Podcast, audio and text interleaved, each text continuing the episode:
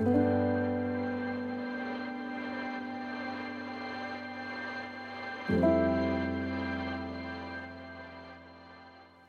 in a series called Steadfast Love The Strange Journeys of Hosea and Jonah. And today we're going to finish the remarkable book of Hosea.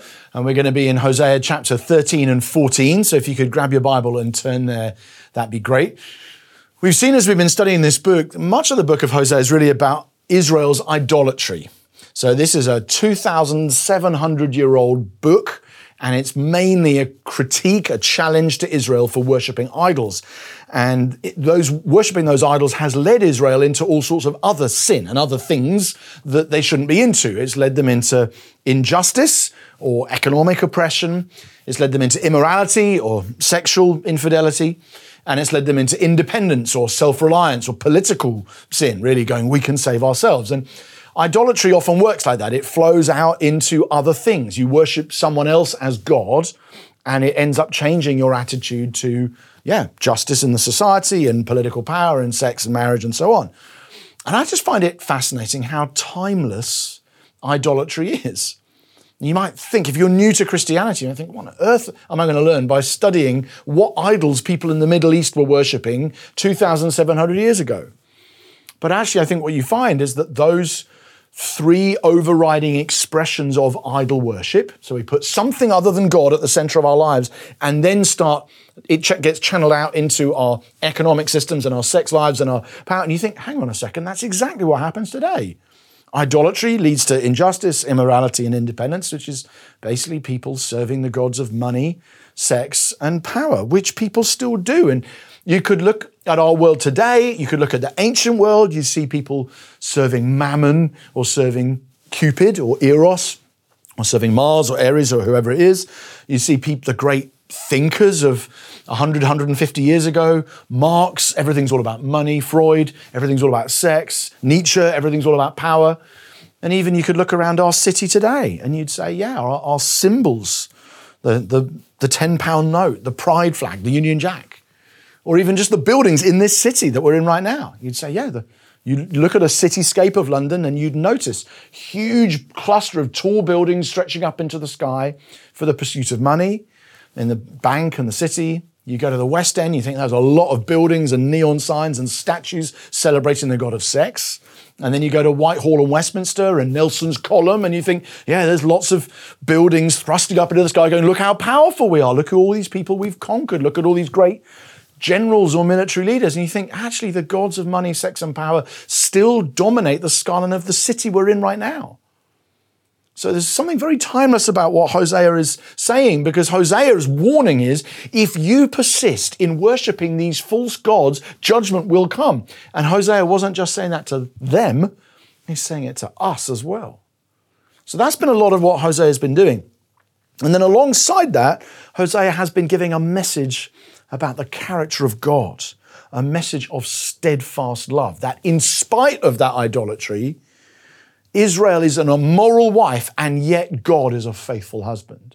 In spite of Israel being a wayward child, yet God remains a compassionate, affectionate father in chapter 11. And this week we'll see that in spite of Israel being an idolatrous mess, God, the Lord, is going to make him fruitful and bring blessing and abundance to him in his future.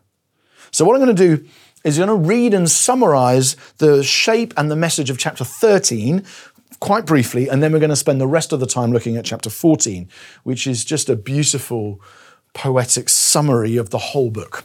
We're going to start, as I say, by looking at chapter 13. I've broken it down in a particular way so you can follow what's going on. And we're going to read through chapter 13 briefly and then chapter 14. The opening verses of chapter 13 remind us of what Israel has actually done. What, what, it, what is this book about? What is it that Israel's to blame for doing? Uh, and essentially, that is idolatry and even human sacrifice in verses 1 or 2. When Ephraim spoke, there was trembling. He was exalted in Israel, but he incurred guilt through Baal and died.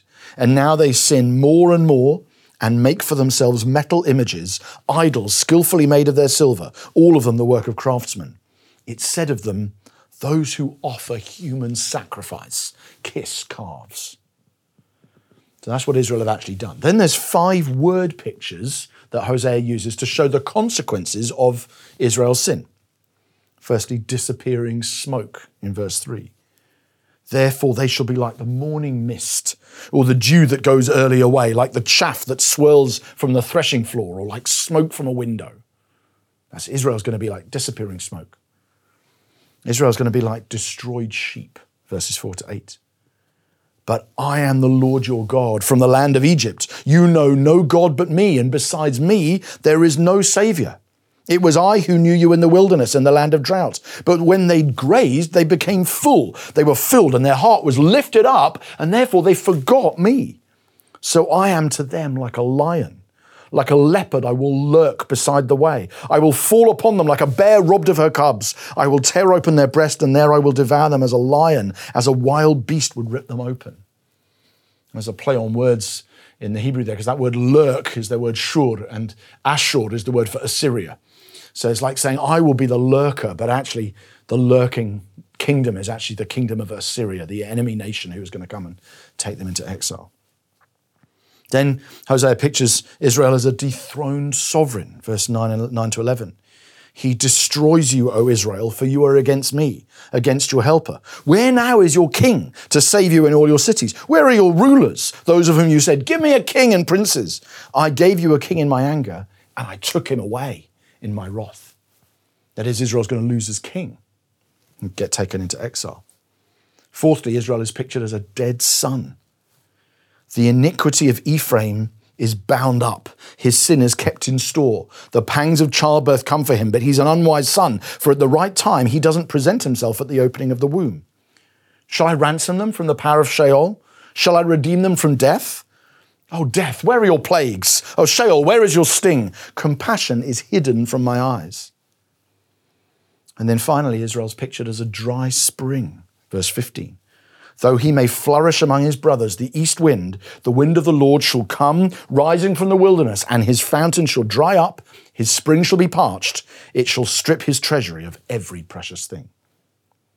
So, five word pictures disappearing smoke, destroyed sheep, dethroned sovereign, dead son, dry spring, to summarize the consequences of Israel's idolatry. And then finally, the chapter concludes by saying, these, these pictures, this, will have, this is how they'll actually be expressed with exile and destruction in verse 16. Samaria shall bear her guilt because she has rebelled against her God. They shall fall by the sword, their little ones shall be dashed in pieces, and their pregnant women ripped open which is a description of the Assyrian exile. And as I said last week, you can see imagery of this kind of thing happening in the British Museum as you look at the, the relief wall sketchings and, and pictures of what it is that Assyria actually did. So this is a the, chapter 13 is a, a pretty direct challenge to Israel and a summary of what will happen as a result of Israel's idolatry. But happily, that's not where the book ends. So that's not where we're going to end this series either. What Hosea finishes with in chapter 14, which is where we're going to look now, he finishes by giving a beautiful message of hope based on Israel's repentance, which is what the whole book's really been building towards Israel. You, God loves you, you've been unfaithful, you need to repent and turn to Him and receive His love again. And in chapter 14, Israel effectively repents, and as a result, God's restoration comes to the nation. And so in chapter 14, which we're going to read now and spend the rest of the time on, you get an, the initial three verses say Israel describes Israel repentance, repentance, their U turn, they're turning away from themselves towards God. And then verses four to eight describe the joy that follows, the beauty, the multisensory splendor of God's restoration. And then finally, in verse nine, there's an appeal to say, hey, in light of this, make good choices. So we're going to read Hosea 14, beginning at verse 1. Return, O Israel, to the Lord your God, for you have stumbled because of your iniquity. Take with you words and return to the Lord. Say to him, Take away all iniquity, accept what is good, and we will pay with bulls the vows of our lips. Assyria shall not save us. We won't ride on horses, and we will say no more, Our God to the work of our hands. In you, the orphan finds mercy. I will heal their apostasy. I will love them freely, for my anger has turned from them. I will be like the dew to Israel. He shall blossom like the lily. He shall take root like the trees of Lebanon. His shoots shall spread out. His beauty shall be like the olive, and his fragrance like Lebanon. They shall return and dwell beneath my shadow. They shall flourish like the corn. They shall blossom like the vine. Their fame shall be like the wine of Lebanon. Oh, Ephraim, what have I to do with idols? It's I who answer and look after you. I'm like an evergreen cypress. From me comes your fruit. Whoever is wise, let him understand these things. Whoever's discerning, let him know them. For the ways of the Lord are right, and the upright walk in them, but transgressors stumble in them. This is the word of God. We talk a lot in Christianity about repentance. We've talked about it several times in this series, and we'll talk about it again in the book of Jonah in the next few weeks. It, it, appears throughout Scripture this idea that if you really want to lead a fulfilled, flourishing life, you need to turn away from following, going after yourself, and you need to do a U-turn. You need to follow the purposes of God. That's how you. That's how you find freedom. That's how you find hope. That's how you find friendship and union with God. It's a really vital Christian teaching, and it's the essence of the teaching of John the Baptist, whose message is basically repent because the kingdom's come. It's the essence of the teaching of Jesus, who's, again, the opening summary of Jesus' preaching. Repent, for the kingdom of heaven has come near. It's the essence of how the church preach and evangelize the world. Peter's fir- the first Christian sermon, really. Uh, Peter's message on the day of Pentecost, and the crowd say, "What shall we do?" And he says, "Repent and be baptized, every one of you, for the forgiveness of your sins." It's like a regular biblical theme. Turn around, do a U turn, stop going your own way and go God's way. It's like listening to Bonnie Tyler, just goes on and on. Turn around. Oh, no, no, I want to go up. Every now and then I get a little bit of turn around. Oh, no, I want to keep going over. Turn around, bride. Or whatever it is. You may not know the song and you may not like it or the way I sing it, but that's the idea. It's like, I want you to turn around, turn around, turn around. You're going after your own gods, you're going after yourself. And I'm saying, turn around. Focus the opposite way. Look at God, come to Him, and everything will change. And so that's a biblical theme throughout the whole of Scripture. And in a sense, Hosea 14 is not doing anything different. Hosea 14, in the opening few verses, is making exactly that appeal. Return, O Israel, to the Lord your God, for you have stumbled because of your iniquity. Take with you words and return to the Lord.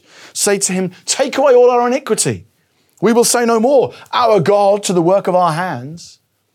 It's a classic appeal to repent. So, in a sense, this is just repeating the message of many, many other scriptures. But in another sense, Hosea 14 shows us that when we think about repentance, we often only see half the picture. And here's what I mean by that. I think most of us see repentance as something that gets us back up to zero, right? You've done bad stuff which knocks you into the negative. You repent, and as a result, God brings you back to zero. We go one way, we repent, and God brings us back to where we started, effectively, to the, to the baseline. We run up a huge debt, we repent, and God cancels our debt and pays it off, which is true, praise God. But that's the half of repentance that we tend to notice. It's the scrubbing out of the negative. Effectively, you could almost think of it as like negative repentance. Not that it's wrong, I mean that it, what it's doing is correcting a negative. Repentance has a negative function, it's the undoing of things. It scrubs things out, it reverses problems. And that's what we think when we hear the word repentance. Even those of us who are not Christians, if we know the word, that's probably what we tend to think of. But what we miss, a lot of the time anyway, and what I think Hosea 14 is talking about, is the beautiful reality that repentance is not just concerned with taking away bad things, but with giving us good things. And then we could call that positive repentance. That God's purpose for you in calling you to repent and his purpose for Israel in calling them to repent is not just to remove the consequences of the bad stuff, it's to give them a whole lot of good stuff that he wants to give them, but is prohibited from doing so by his own justice while, Israel is pursuing other gods. And so what happens as we repent is we don't just lose the downside, we gain a massive upside because our lives turn and go with the grain of God's purposes rather than against it. See, as long as you're not repentant, you're fighting God's good purposes for the world in everything you do, even if you're not trying to. The things you value, the things you treasure, the things you want to spend your time on, the things you give your eye to, the things you give your money to, the things everything you do with your body, everything is pushing against the grain of where God wants to take creation when you're not repentant. And as soon as you repent, you, it's like instead of going uphill, you suddenly start going downhill. Or something, an analogy that helped me uh, when I was on honeymoon, Rachel and I went to, we were on honeymoon. We were in New Zealand, actually. It was uh, amazing. And we were in the place where they filmed Lord of the Rings. And um, what they do is they sort of take you up this river. And when you, as long as you're going upriver, it's quite a fast flowing river. As long as you're going up, you're fighting against the direction of the current, right? And then what happens when they get you to the top, they get out these inflatable canoe like things. They're called fun yaks uh, kayaks for fun, I guess. Um, they blow these things up and they put you in them, and you spend the rest of the afternoon just floating downstream, just and you're floating through the most spectacular scenery with the mountains from the two towers on either side, Isengard ahead of you, just nerding out on this stuff, but just amazed at the wildlife and the birds and the mountains and the scenery. It's spectacular. But what's happening is you're looking around and saying, I am just, right now, I don't have to do anything. I'm not even having to paddle. I'm just going with the, the flow of where this river is taking me rather than struggling against the current in order to get up. And when you repent, something like that happens. You say, I've actually, without, I've, much of the time I've wanted to, but I've been underneath it all, I've been fighting God's good design for creation. And what happens is I repent, I turn around and I start flowing with what God wants to do in the world instead of against it. And this is what's described in Hosea chapter 14. God says, verse 4, I will love them freely for my anger has turned from them. They, they're going to experience the lavishness of the love of God just taking them on in life. Verse 5 to 6 I will be like the dew to Israel. He shall blossom like the lily. He shall take root like the trees of Lebanon.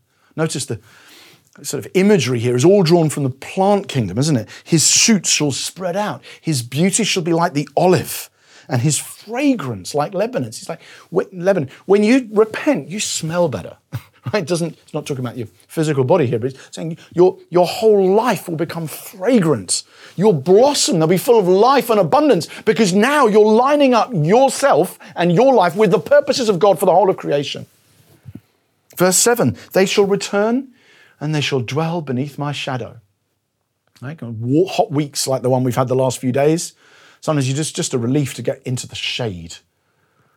And God's saying that's in the Middle East, it's like that a lot more, of course. And what and so it's just an appeal. It's saying they will return, and it'll be like they're standing in the shade, they're under my shadow. They shall flourish like the corn, they shall blossom like the vine.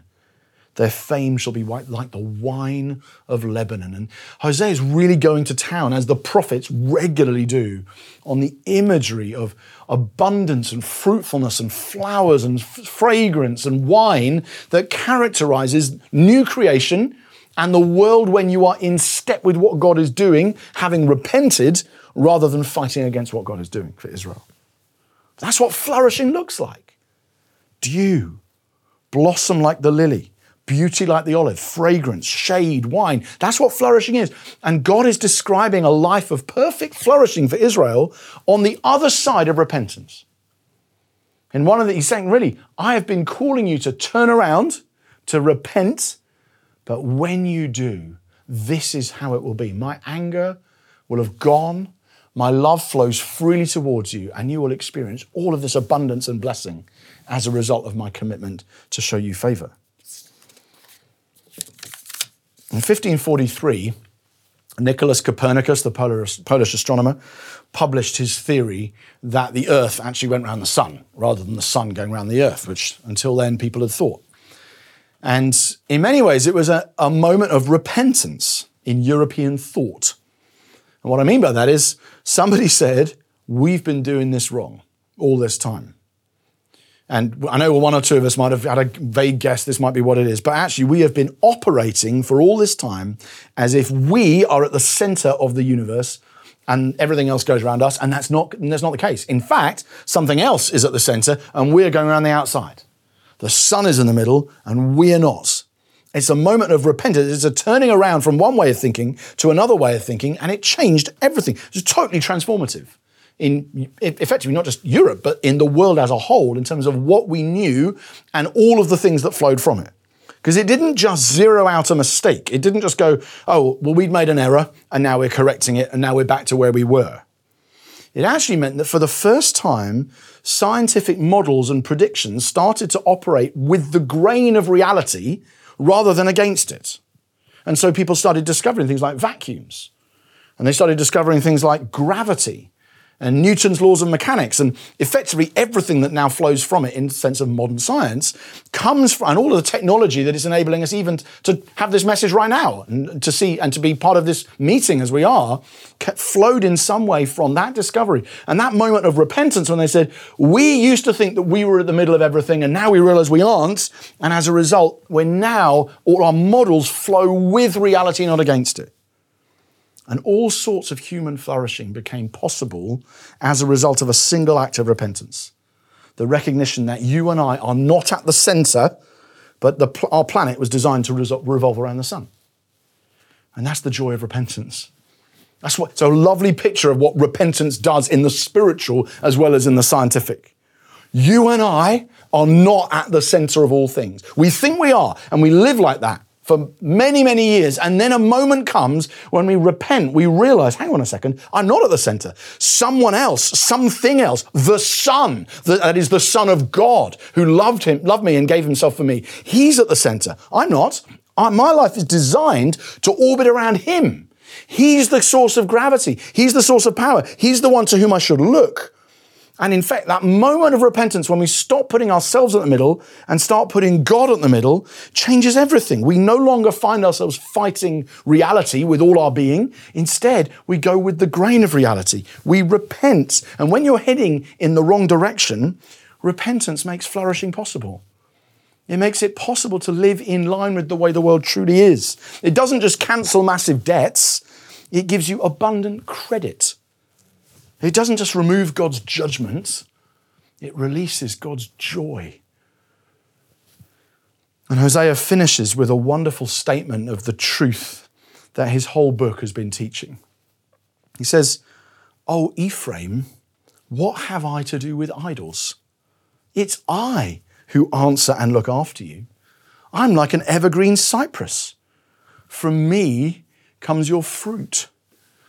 And we don't see it, see it in English, but in, in Hosea's language, in Hebrew, there's a delightful pun there because Ephraim means fruitful in Hebrew. That's what the name means. And so it's like God is saying, Oh, fruitful. I've got nothing to do with idols. It's me who makes you fruitful. It's a lovely play on words. It's like, this is who you are. You have been called. And you might have noticed throughout this book, Hosea often refers to Israel with the name Ephraim. That's often the nickname that Hosea uses. And it's partly because he's setting up this pun, this play on words. It's like, you're called to be fruitful. That's why I've summoned you. That's why I took you out of Egypt. That's why I've loved you all this time. I want you to be fruitful. I want you to be a vine. I want you to fill the whole world with fruit. And you're looking after idols, which means you can't get that fruitfulness, but that's still what I want for you. Why are you looking to idols? I'm the one where the fruit comes from. I will answer and look after you. I'm an evergreen cypress. From me comes your fruit. What have I got to do with idols, God says? They're dead. But I'm alive. They don't answer or look after you, they're made of wood. I do. I answer, I look after, I hear every word you say, I know every thought you think. So repent, turn around from following those gods and come to me. I'm the one who makes you fruitful. The fruit comes from God, not from us. Or as Jesus would say 700 years after Hosea said this if anyone remains in me and I in them, you will bear much fruit. Apart from me, you can't do anything. Idols are dead, and they produce death in the end. God is alive, and He brings life. And by repenting of our idolatry and trusting in the Lord, we find not just forgiveness, zeroing us out, but we find blessing. We find abundance, dew, beauty, blossom, fragrance wine, fruitfulness. So let's come to Him in repentance and faith and put Him back at the center of our lives where He truly belongs. We're going to have an opportunity to respond in a moment for those of us, but maybe some of us who just who don't at the moment wouldn't say we were followers of Jesus, who say, actually, God has been on my case today, maybe the last few weeks, and this is my moment. This is a moment for me to say, I don't want to be at the center of my life. I don't want to be pushing against the grain of creation any longer. I want to acknowledge that God is at the center and I want to take my rightful place revolving around Him. And there might be others who say, I have prayed that before. And I've actually got a lot of Christianity in my history, but if I was honest right now, I'm not living like God is at the center at all. I'm really living as if something else, me, money, sex, power, maybe something else, is at the middle. And I want to I want God to come and retake his rightful place in the center of my life. And we're in a moment going to lead, a, going to sing, and then we're going to have an opportunity to respond in prayer and come to God. But for now, let's all, let's all pray and let's all commit ourselves to God that we would experience the abundance Hosea is talking about. Father, we thank you so much for this book and for the just dramatic powerful insights it contains. But we thank you so much for the love of God that is always extended towards us and the, the challenge that you've brought to us in this series of turning around, repenting of putting ourselves at the center and reorienting ourselves around you. Lord, we pray, would you empower us by your Spirit to live lives with Jesus at the center of it all? We pray, Lord, would you be in the middle? Would you be the center of gravity? Would you be our God? Not idols, not other stuff, not me, May you take your rightful place. We pray in Jesus' name. Amen.